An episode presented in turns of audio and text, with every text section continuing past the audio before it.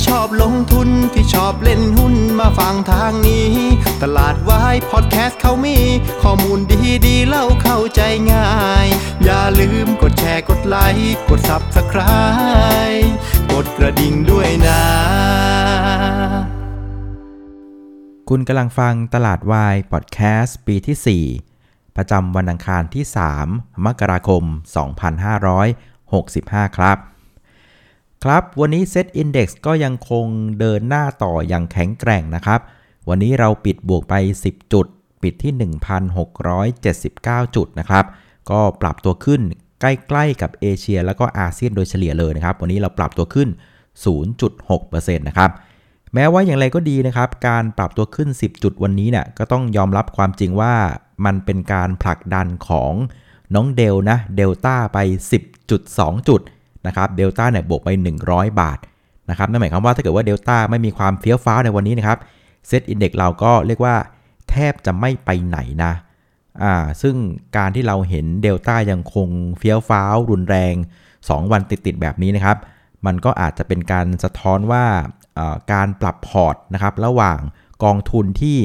จำเป็นนะครับหรือว่าอยากจะจะอยากจะมีเดลต้าเนี่ยมันยังไม่จบนะ พาสซีฟฟันอะอาจจะดูเหมือนว่าอาจจะจบไปแล้วตอนช่วงของ Core Market ในช่วงของวันศุกร์ที่ 30 ธันวาคมนะครับ แต่ว่าอาจจะยังมีพวกอารมณ์ค้างนะครับ อย่างกองทุนที่เป็นสายบู๊นะครับ Active Fund ยังอยากจะสนุกกับเดลต้าต่อ ก็ยังเป็นช่วงของการซื้อซื้อขายขายนะครับ อาจจะต้องขายบางตัวเพื่อเอาเงินไปซื้อเดลต้าอะไรประมาณนี้ฮะ ก็ยังเป็นภาพของการปรับพอร์ตกันยังไม่จบนะ อ่า คราวนี้ถ้าเกิดจะถามว่า แล้วเมื่อไหร่เนี่ยมันจะปรับพอร์ตกันจบสักทีเนี่ยนะว่าเราอาจจะดูเรื่องของมูลค่าการซื้อขายของเดลต้าอาจจะพอมองออกนะ โดยช่วงของวันที่เขา rebalance กันของ SET50 น่ะก็คือวันศุกร์ที่ 30ธันวานครับ วันนั้นน่ะเดลต้าเทรดไปทั้งสิ้น 19,000 กว่าล้านบาทนะครับ วันนี้เป็นวันแรกนะครับของปี 2566สำหรับการเทรดนะ วันที่ 3 มกรานะครับ วันนี้เดลต้าก็เทรดไป 12,000 ล้านบาทนะาจาก 19,000ลงมา 12,000ละก็อาจจะบอกว่ายังไม่จบซะทีเดียวนะครับ เพราะว่าโดยปกติแล้วเนี่ยเจ้าเดลต้าเนี่ยจะเทรดวันหนึ่งประมาณสัก 2-3,000 ล้านบาทอ่าวันนี้อยู่ที่ 12,000นะก็ยังคงต้องปั่นป่วนกันอีกสักพักหนึ่งนะกว่าจะกลับเข้าสู่ภาวะปกตินะครับ คราวนี้การเคลื่อนไหวของตลาดหุ้นในเอเชียวันนี้เนี่ยผมว่าอาการมันจะคล้ายๆกันนะนะว่ามันเป็นอิทธิพลของเรื่องของค่าเงินดอลลาร์นะอ่าตอนนี้ค่าเงินดอลลาร์น่ะก็แสดงการอ่อนค่าอย่างต่อเนื่องนะก็อาจจะเป็นอารมณ์ของความกังวลเรื่องของสกิดถดถอยที่อเมริกานะครับงั้นเวลาเงินเนี่ยพูดง่ายๆว่าถ้าเงินเนี่ยมันอยู่ในรูปของดอลลาร์แล้วดอลลาร์มันอ่อนค่าไปเรื่อยๆเนี่ยแปลว่าความมั่งคั่งเรามันก็ลดลงนึกออกไหม อ่ามันก็มีความเป็นไปได้ว่าถ้าเห็นเทรนด์แล้วว่าดอลลาร์มันกำลังอ่อนค่านะไอ้พวกความมั่งคั่งเหล่านี้มันก็ต้องหาที่ที่ไปที่ให้ผลที่ตอบแทนหรือรักษาความมั่งคั่งของเขาได้นะครับก็อาจจะคล้ายๆกับที่ฝั่งของ World Bank นะครับหรือว่าตัว IMF เขาก็มองว่าเฮ้ยตลาดหุ้นในเอเชียนี่แหละในอาเซียนนี่แหละนะครับก็เป็นหนึ่งในแหล่งที่สามารถให้ผลตอบแทนได้ดีนะครับจากภาวะเศรษฐกิจที่ มันดูจะฟื้นตัวนะครับ สวยงามกว่าในภูมิภาคอื่นๆนะอะก็เลยทำให้เราก็เห็นเม็ดเงินเนี่ยเริ่มเข้ามาฝั่งของเอเชียมากขึ้น ก็ปรับตัวขึ้นพร้อม ๆ กันในวันนี้เลยครับ เฉลี่ยประมาณสัก 0.6%นะครับสำหรับการเคลื่อนไหวของ SET Index ในช่วงเช้านะครับ เราก็เปิดกระโดดมา 7 จุดนะอ่าเปิดที่ 1,676 จุดนะครับ แล้วจากนั้น SET Index ก็ sideway อยู่ในแดนบวกทั้งวันเลยนะครับ แล้วก็ไปปิดที่ 1,679 นะครับ ซึ่งถ้าเกิดไปดูจุดสูงสุดกับต่ำสุดวันนี้เนี่ยก็ต้องบอกว่าแคบมากๆนะ วันนี้จุดต่ำสุดของ SET Index อยู่ที่ 1,673 นะครับ จุดสูงสุดอยู่ที่ 1,683 จะเห็นว่าแกลบเนี่ยมันกว้างเพียงแค่ประมาณสัก 10 จุดนั่นเองนะครับ งั้นในจังหวะที่ตลาดมันเคลื่อนไหวแคบๆ นะครับหุ้นอะมันก็จะเคลื่อนไหวแคบๆคล้ายๆกับตลาดนะครับมันจะมีบางตัวที่มันเฟี้ยวมันก็พอเทรดได้งั้นวันนี้เนี่ยเท่าที่สังเกตดูเพื่อนๆหลายๆ คนก็บ่นว่าโอ้โห ไม่รู้จะเทรดอะไรกันเลยนะครับคือถ้าเกิดใครไม่ไปแจมกับเดลต้านะก็แทบจะหาเหลี่ยมเทรดค่อนข้างยากนะครับก็ต้องไปหาขุดหุ้นตัวเล็กตัวน้อย small cap มาเล่นกันนะครับ ก็ต้องทำกันบ้านกันเยอะนิดหนึ่งนะในจังหวัดที่ตลาดมันแคบๆนะครับ คราวนี้ระหว่างวันน่ะก็มีข่าวกันมาบ้างนะครับ วันนี้มีข่าวจากฝั่งของประเทศจีนนะครับ ก็คือตัวเลขดัชนีนะครับผู้จัดการฝ่ายจัดซื้อนะครับที่เรียกว่าไคซิน PMI นะซึ่งภาพออกมาเนี่ยก็ถือว่าดีกว่าคาดนะครับ ตลาดคาดว่านะครับในเดือนธันวาน่ะจะออกมาที่ 48.8 เอาก็จริงออกมาที่ 49.0อ่าก็ถือว่าดีกว่าตลาดคาด เพียงแต่ว่า ถ้าเกิดเอาไปเทียบกับเดือนพฤศจิกายนอะ ก็ยังเป็นตัวเลขที่ไม่ดีนะฮะ พฤศจิกายนอยู่ที่ 49.4 ธันวาอยู่ที่ 49.0 อ่า ตัวเลขที่มันต่ำกว่า 50 จุดแบบเนี้ย ก็ยังคงสะท้อนภาพว่าเศรษฐกิจของจีน โดยเฉพาะเรื่องของภาคการผลิตอะ ยังไม่ค่อยดีเท่าไหร่นะ อ่า ซึ่งถ้าเป็นแบบนี้เนี่ย ถ้าเป็นในภาวะปกติเนี่ย ตลาดหุ้นจีนต้องลงละ ถ้าตัวเลขมันออกมาเป็นแบบนี้ แต่ว่า มื่อสักครู่เนี่ยนาเข้าไปเช็คดูปรากฏว่า ตลาดหุ้นจีนไม่ลงแฮะอ่า วันนี้จีนก็ปรับตัวขึ้น 0.9%แล้วก็ฮ่องกงปรับตัวขึ้น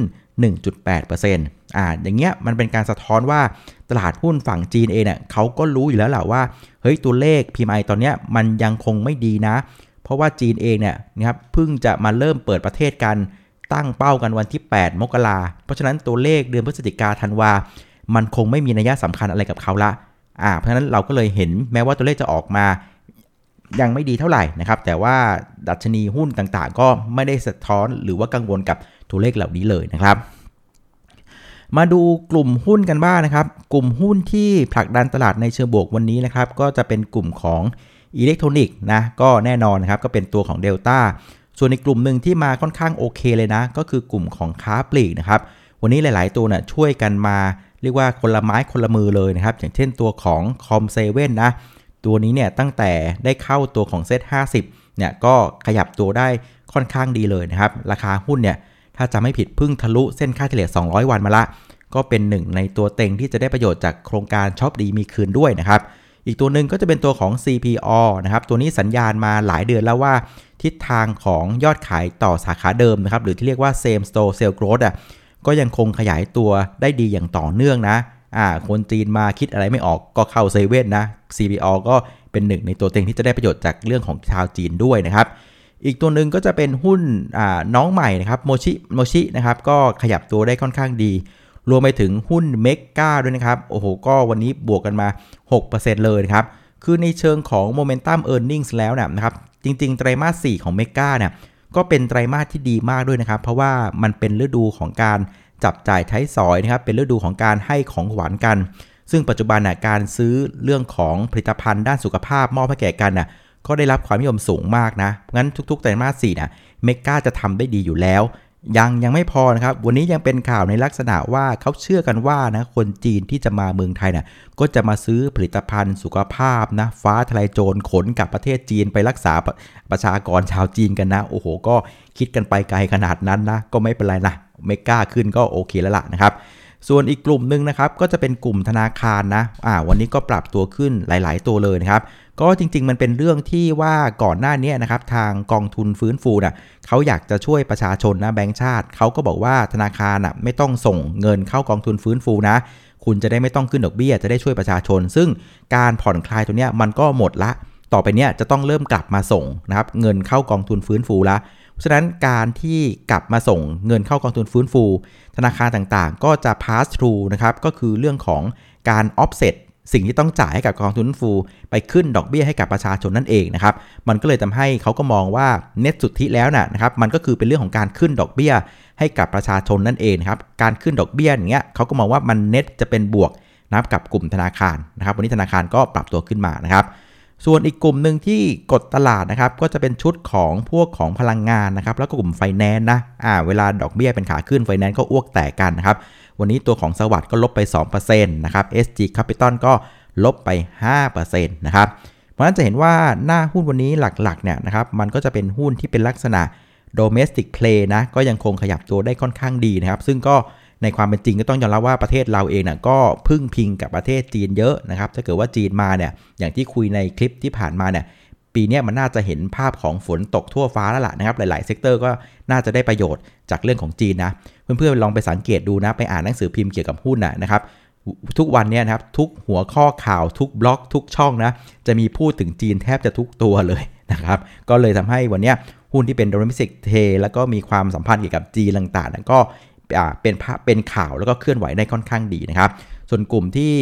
ยังดูไม่ดีในช่วงนี้ก็จะเป็นกลุ่มของไฟแนนซ์แล้วก็เรื่องของประกันนะครับส่วนผู้เล่นในตลาดวันนี้นะครับนักทุนสถาบันก็พลิกกลับมาซื้อเลยครับซื้อไป 620 ล้านบาท ส่วนนักทุนต่างชาตินะครับก็ซื้อติดต่อกันเป็นวันที่ 5 แล้วนะครับ วันนี้ซื้อไปอีก 1,442 ล้านบาท รวม 5 วันเนี่ยซื้อไป 21,000 กับอีก 36 ล้านบาทเลยนะครับ ส่วนมูลค่าการซื้อขายวันนี้นะครับอยู่ที่ 65,000 ล้านบาทกลมๆนะก็ลดลงไปประมาณสัก 16%นะครับซึ่งถ้าเกิดว่าเราหักมูลค่าการเทรดของตัวเดลต้าออกไป เพราะว่ามันยังอยู่ในช่วงของการปรับพอร์ตเฟี้ยวฟ้าวกันอยู่เนี่ยวันนี้เดลต้าเนี่ยเทรดไปพันหมื่นสองพันล้านนะครับหกหมื่นห้าลบหมื่นสองอะแปลว่าวันนี้มูลค่าการซื้อขายเนี่ยของเราอยู่เพียงแค่ประมาณสัก 53,000 ล้านบาทเท่านั้นเองนะ ก็ถือว่าหายไปค่อนข้างเยอะมากนะ ซึ่งก็ แอบเสียวอยู่เหมือนกันเพราะว่าพอไปดูฝั่งของนักลงทุนต่างชาติกับนักลงทุนรายบุคคลน่ะสังเกตดูฝั่งซื้อฝั่งขายค่อนข้างเบานะอย่างต่างชาติอะฝั่งซื้อฝั่งขายอยู่ขาละประมาณสัก 30,000 กว่าล้านบาท ส่วนนักทุนรายบุคคลอะฝั่งซื้อฝั่งขายน่ะขาหนึ่งอยู่ประมาณสัก 20,000 กว่าล้านบาท ซึ่งค่อนข้างบางมากนะคือในภาวะปกติเนี่ยฝรั่งขาซื้อขาขายน่ะเราจะเห็นกันประมาณสัก 40,000 ล้านบาท ส่วนนักทุนรายบุคคลน่ะก็จะวิ่งกันระหว่างประมาณสัก 30,000ปลายปลายถึง 40,000 กลางๆนะแต่แต่ว่ารอบนี้นักทุนรายบุคคลหายไปค่อนข้างเยอะมากเลยเหลือขาซื้อขาขายขาละประมาณสัก 20,000 กว่าล้านบาทเท่านั้นเอง ซึ่งก็ต้องจับตานะไม่แน่ใจว่าที่หายไปนะเพราะว่าท้อตลาดหรือเปล่าเพราะตลาดยากเหลือเกิน หรือว่าเบื่อตลาดหรือเปล่าเพราะว่าสารพัดกฎระเบียบมันก็เยอะเหลือเกินนะครับแถมจะมีการเก็บเรื่องภาษีหุ้นในอนาคตด้วยนะครับหรือว่านักทุนรายบุคคลกังวลเรื่องของภาวะเศรษฐกิจเพราะว่า จับการค้าขายต่างๆ มันก็ยังไม่ได้คล่องมือคล่องเท้าเท่าที่ควรนะอ่าก็ไม่แน่ใจเพราะงั้นอาจจะต้องดูสถานการณ์นี้อีกสัก 2 สัปดาห์นะผมว่าถ้าในอีก 2 สัปดาห์ข้างหน้าเนี่ยมูลค่าการซื้อขายมันยังไม่กลับมาเป็นปกตินะครับรายบุคคลนะครับยังเทรดกันบางเบาแบบนี้ผมว่าตลาดหุ้นอาจจะมีปัญหาได้นะอ่าลองดูอีกสักประมาณสัก 2 สัปดาห์แล้วกันนะครับเอาล่ะสุดท้ายนะครับมาสู่ประเด็นที่จะส่งผลต่อตลาดหุ้นบ้านเราในวันพรุ่งนี้นะครับ คืนนี้ที่อเมริกานะครับจะมีการรายงานตัวเลข PMI ภาคการผลิตนะฮะก็เขาคาดว่านะครับจะเป็นตัวเลขที่ย่อตัวลงมานะครับเดือนที่แล้วพฤศจิกาอยู่ที่ 47.7นะครับเดือนธันวาคาดว่าจะอยู่ที่ 46.2นะครับก็คือว่าอย่าให้มันต่ำกว่า 46.2 แล้วกันนะครับ เพราะว่าตอนนี้ทุกคนก็หมายหัวอยู่แล้วว่าอเมริกาน่ะเศรษฐกิจสงสัยมันจะถดถอยแง่แง่เพราะฉะนั้นถ้ามันจะย่อลงมาจาก 47.7 เนี่ย ก็อย่าให้มันต่ำกว่าคาดล้วกันนะครับเขาคาดที่ 46.2 นะครับ มันจะได้ไป5ก็คือเรื่องของยอดค้าปลีกนะครับ ถ้าเกิดว่าใน 5 มุมแบบนี้มันออกมาในเชิงลบพร้อม ๆ กันอะ มันก็เป็นการเข้าสู่โหมดของเศรษฐกิจถอยแบบเต็มรูปแบบละ อ่า เพราะฉะนั้นตอนนี้เราก็ต้องค่อยๆ จับตาดูใน 5 มุมเนี่ยว่ามันจะลงกันแรงๆ พร้อมกันทั้ง 5 หรือเปล่านะครับ ถ้าเกิดว่า 4 ลง 1 ยังโอเคอยู่ อันนี้มันยังพอไหวอยู่นะครับ2 3ลงแต่ 4 5 1 ยังได้อยู่ มันก็ยังพอประคองได้ เพราะฉะนั้น ค่อยๆ จับตาดูนะถ้าประเด็นนี้อย่าให้มันลงแรงๆพร้อมกันแล้วกันนะครับ ถ้าเกิดว่ามันยังสามารถประคองได้นะครับ ภาวะเศรษฐกิจถดถอยก็จะไม่ได้น่ากลัวอย่างที่ตลาดกังวลมากนักนะครับ คราวนี้สุดท้ายมาที่ตัวอย่างแผนการเทรดนะครับ ตอนนี้ถ้าเกิดว่าเพื่อนๆเข้าไปดูกราฟของ Set Index เนี่ย จะเห็นว่าใน Time Frame Day นะ มันจะเป็นแท่งเทียงสีเขียวนะ่ะขึ้นกันมาชันๆเนี่ยนะครับ8แท่งติดต่อกันแล้วนะครับ ซึ่งแนวต้านถัดไปที่สำคัญอะมันก็อยู่ที่ 1,700 กลมๆนะ ก็เรียกว่าใกล้ที่จะถึงจุดที่ต้องพักดื่มน้ำกันละนะครับ ถ้าเกิดว่าขึ้นไปแถวๆพันเแล้วก็ไม่ได้มีข่าวอะไรใหญ่ ๆ แรงๆเข้ามานะก็มีความเป็นไปได้ว่าแถวๆพันเน่าจะเป็นจุดสำหรับการพักนะครับ เพื่อขึ้นต่อหรือว่าปรับตัวลงนะครับ ก็เดี๋ยวต้องไปดูในจังหวะนั้นอีกทีหนึ่งแล้วกันนะครับ แต่สุดท้ายนะผมว่าพอมันไปถึงจุดนั้นนะจุดที่เราจะต้องอเฝ้าต่อก็คือเรื่องของทิศทางตลาด เพราะว่าเชื่อว่าสุดท้ายแล้วเนี่ยเดลต้าหลังจากมันคึกๆมาแบบนี้นะครับเทวันละหมื่นเก้าลงมา 20,000น่ะผมว่าสุดท้ายมันจะกลับไปแห้งๆอยู่ประมาณสัก 2 3พันตามภาวะปกติของมัน มันก็จะใกล้ความจริงแล้วล่ะนะครับ หลังจากนั้นเองเนี่ยตลาดมันก็ต้องหันไปดูในเรื่องของปัจจัยเศรษฐกิจมากขึ้นนะครับโดยเฉพาะปัจจัยจากต่างประเทศ รวมถึงปัจจัยกับเศรษฐกิจบ้านเราด้วยครับแต่อย่างไรก็ดีเนี่ยผมก็ยังเชื่อว่า ปัจจัยเศรษฐกิจบ้านเราเนี่ยยังคงมีนัยสำคัญมากกว่าเรื่องของต่างประเทศนะ คือถ้าเศรษฐกิจบ้านเรายังถือยังยังคงแข็งแรงแล้วเศรษฐกิจต่างประเทศ มันไม่ได้แบบอ่า recession อะไรกับแบบรุนแรงมากนักหนาก็เชื่อว่าตลาดหุ้นบ้านเรายังน่าจะเอาอยู่นะสำหรับในรอบนี้นะครับอะเอาละวันนี้ก็น่าจะประมาณนี้นะสำหรับรายการตลาดวายพอดแคสต์นะครับยังไงก็ขอบคุณมากสำหรับการกดไลค์กดแชร์แล้วก็แนะนำรายการให้นะครับ วันนี้ขออนุญาตลาไปก่อนนะครับฝันดีราตรีสวัสดิ์ครับ สวัสดีครับ